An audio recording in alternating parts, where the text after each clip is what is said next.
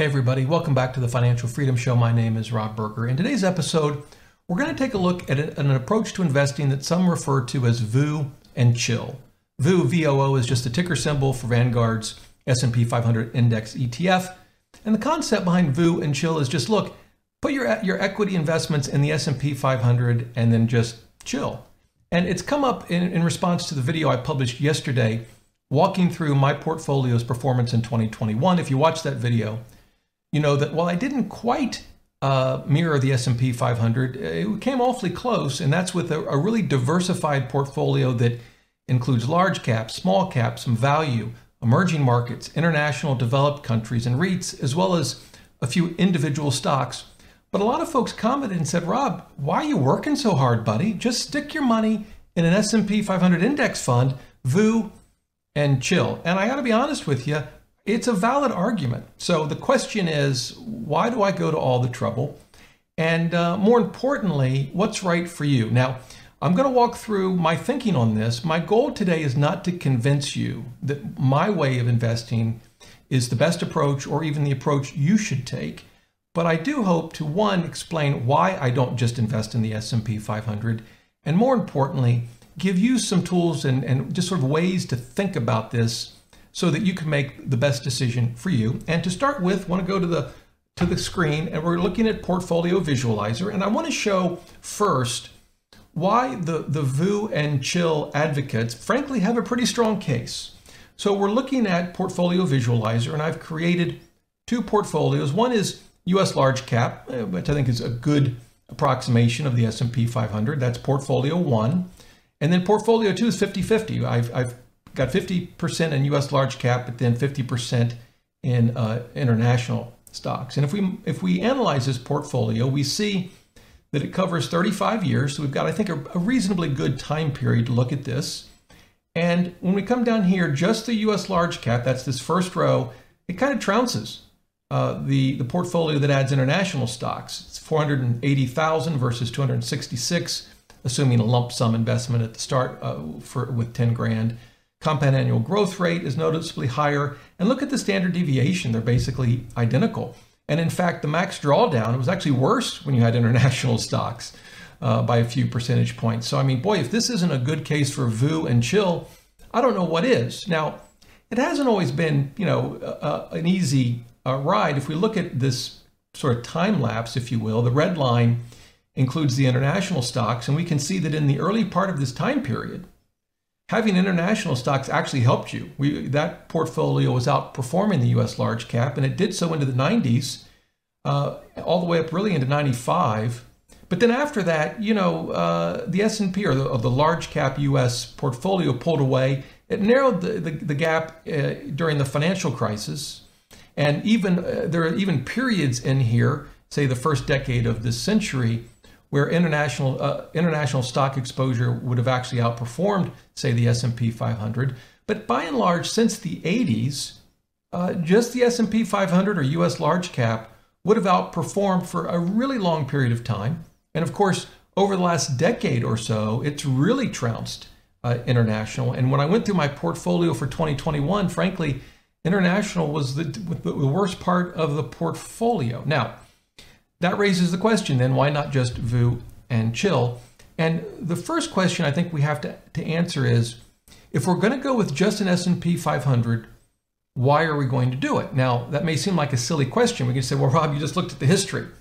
We're going to go with S&P 500 because the history tells us it's the way to go. And yes, we know that history doesn't always repeat itself. It's not a guarantee of the future, but we might add to that history, look, the U.S. has a robust economy. It's a very diverse economy, unlike Japan in the 80s, for example.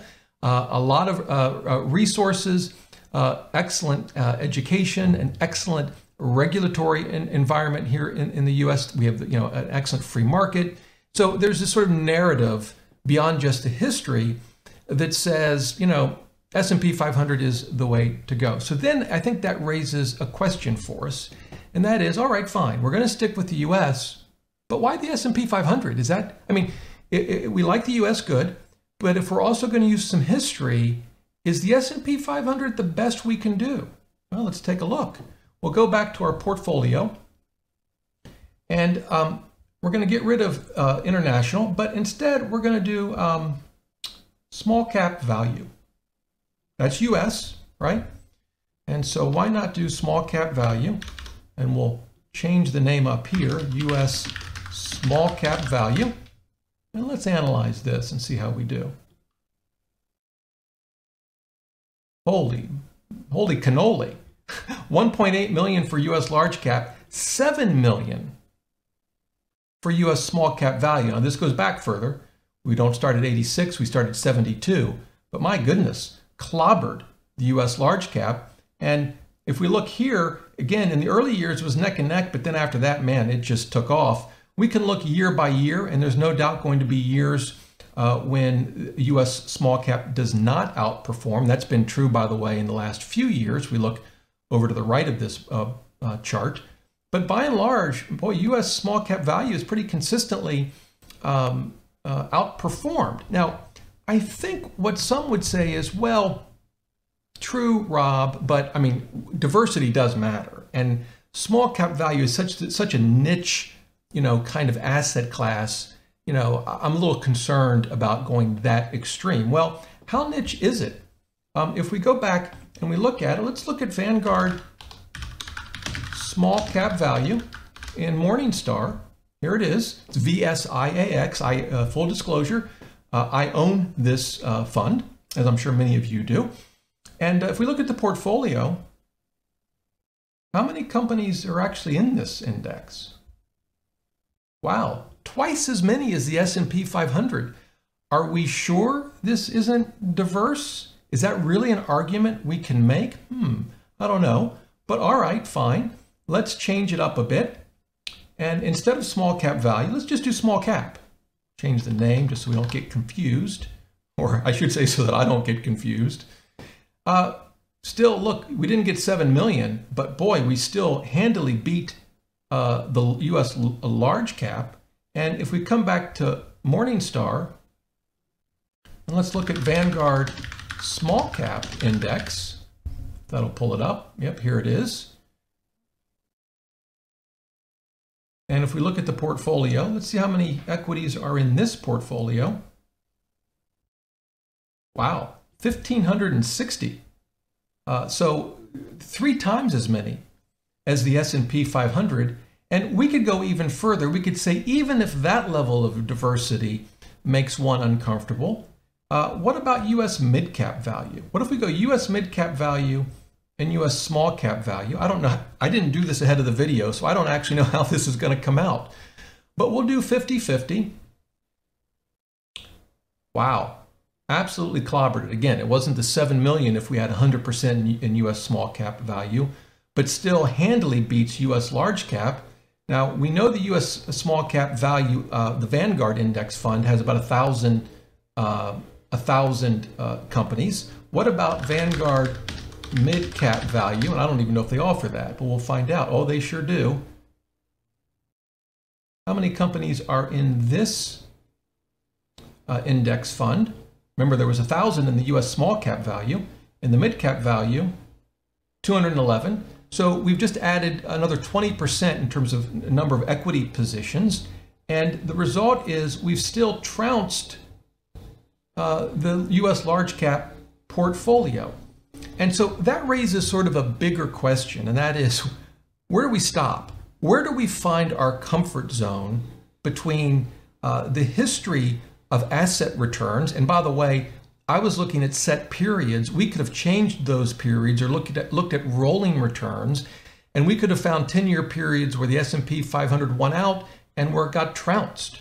So in addition to relying on historical returns, but just beyond that, we also have to decide over what period of time do we want to pick, because it could, and often does, influence the outcome. And so in my own investment approach, I've had to decide what level of diversification I am comfortable with. I do look at historical returns as one factor, but it's not, for me, the only factor. And the way I do it, at least try to do it mentally, is I ask myself this question. What portfolio would I be comfortable owning if I couldn't make any changes to it for 25 years? Let's say the market's just shut down, couldn't sell or buy. what would I be comfortable with? For me personally, I would not be comfortable with a U.S. only portfolio. Yes, the U.S. has trounced the international markets over the last really 30 years. There have been some shorter periods of time during that 30-year period where they haven't, notably the first decade of the century. But by and large, yeah, the U.S. markets have trounced international markets, but I'm not convinced that that's going to continue over the next 25 years. Now, it might, and I'm certainly heavily invested in the U.S. market, but I'm not comfortable with VOO and chill. In fact, VOO and chill would unchill me. I would be less than chilled with just VOO. And for me, I want, in addition to large U.S. companies, I want smaller companies. I like the value tilt for historical reasons in part, but also because it's just consistent with my own approach to investing, particularly when I pick individual stocks. I like having a little more exposure to REITs than what the S&P 500 offers, so I have a REIT fund. And again, I like international stocks, both developed countries and in emerging markets. It's what I need to have enough diversification to be comfortable with. For me, it's 6 or 7 funds and chill. That's what works for me, because I'm not confident that U.S. large cap stocks will outperform everything else over the next 25 or so years. If they do, I'll still do just fine enough. But if they don't, well, I'll probably do okay as well. And so that's a decision you have to make for yourself. For some, VOO and chill does work, but I would caution you, don't look at just the last 10 years or so. Yes, U.S. markets have trounced international markets, but that will change. Now, will the next 30 years look similar to the last 30 years in terms of U.S. versus international? Only time will tell. But my view is, as much as I love the S&P 500 and the U.S. markets, I don't want to put all of my eggs in just one basket, in this case, U.S. markets. I need the diversity. So there you go. That's what VOO and chill means, by the way. If sometimes you'll see VTI and chill, which is Vanguard's total U.S. stock market. I'm not even comfortable with that approach. I do need the added diversity that international stocks provide. Maybe you don't. Which one will end up having a higher return over the next 25 years? Well, time will tell. Hey, if you have any questions, leave them in the comments below. And until next time, remember, the best thing money can buy is financial freedom.